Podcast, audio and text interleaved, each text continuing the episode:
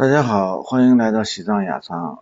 今天呢，跟大家聊一聊这个进入了大昭寺广场，在寺庙正门的前方，嗯，一些建筑物和一些这个有趣的事儿。进入到大昭寺的广场之后呢，在寺庙的正门前方，我们能看到一个很小的建筑。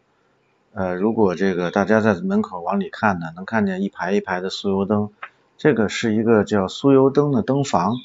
因为为了这个防火的要求、消防的要求，大昭寺这么珍贵的上千年的建筑，在里头是嗯不允许这个点这个明火的。那为了满足大家的这个供灯的需求呢，就是在这个地方呢，嗯盖了一个小房子。大家可以看到，这个是这个小房子的一个鸟瞰图。那为什么一定要供灯？这个是一个比较有趣的事儿。我们能看到，就是在藏传佛教的传统里头呢，都非常强调供灯这件事情。这个是为什么呢？我跟大家聊一聊这个。那为什么要供灯呢？供灯的意义是什么呢？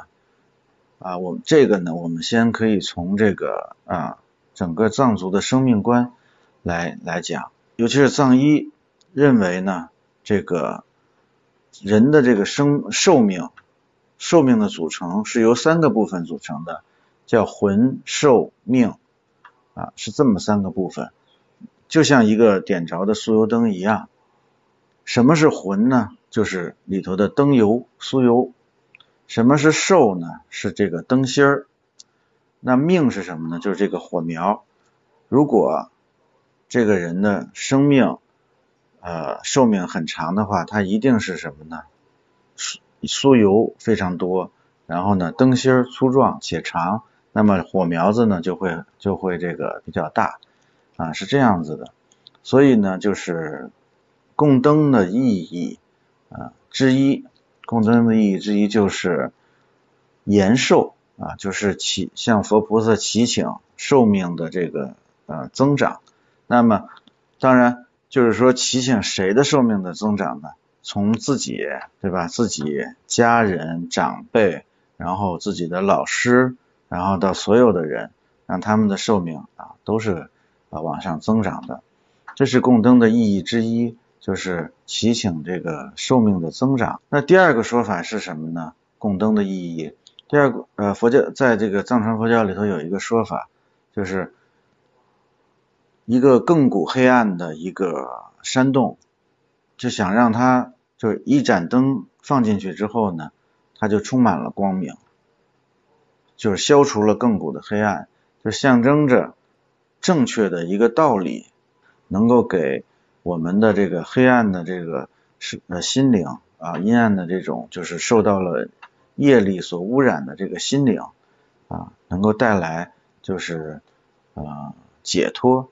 是这个意思，所以呢，供灯呢也代表了增长智慧，所以呃，在这个大昭寺前头呢，放一个这样子的一个灯房呢，也是为了满足这个所有的信教群众啊，在这么殊胜的地方啊，他们的这些这个良好的愿望。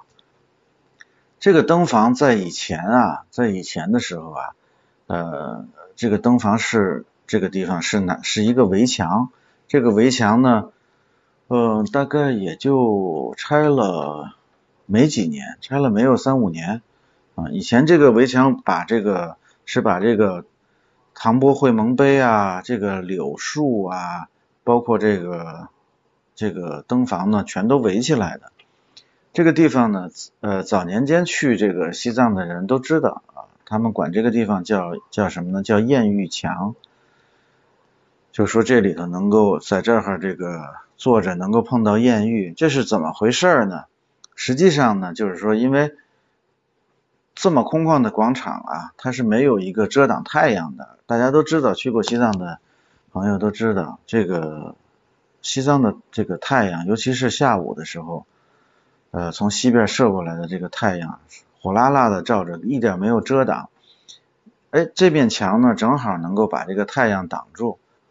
我们都知道，在整个的这个大昭寺的广场的这个这面墙的呃往东去，就是往这个大昭寺这面墙和大昭寺中间啊，从凌晨四五点钟一直到天黑，都有很多的这个信众在这儿进行礼拜呀、磕大头啊、祈祷啊、修行啊。那到了下午太阳直晒的时候呢，所以很多朝拜者呢就在这里头纳凉。时间长了呢，很多游客呢也都喜欢坐在这儿。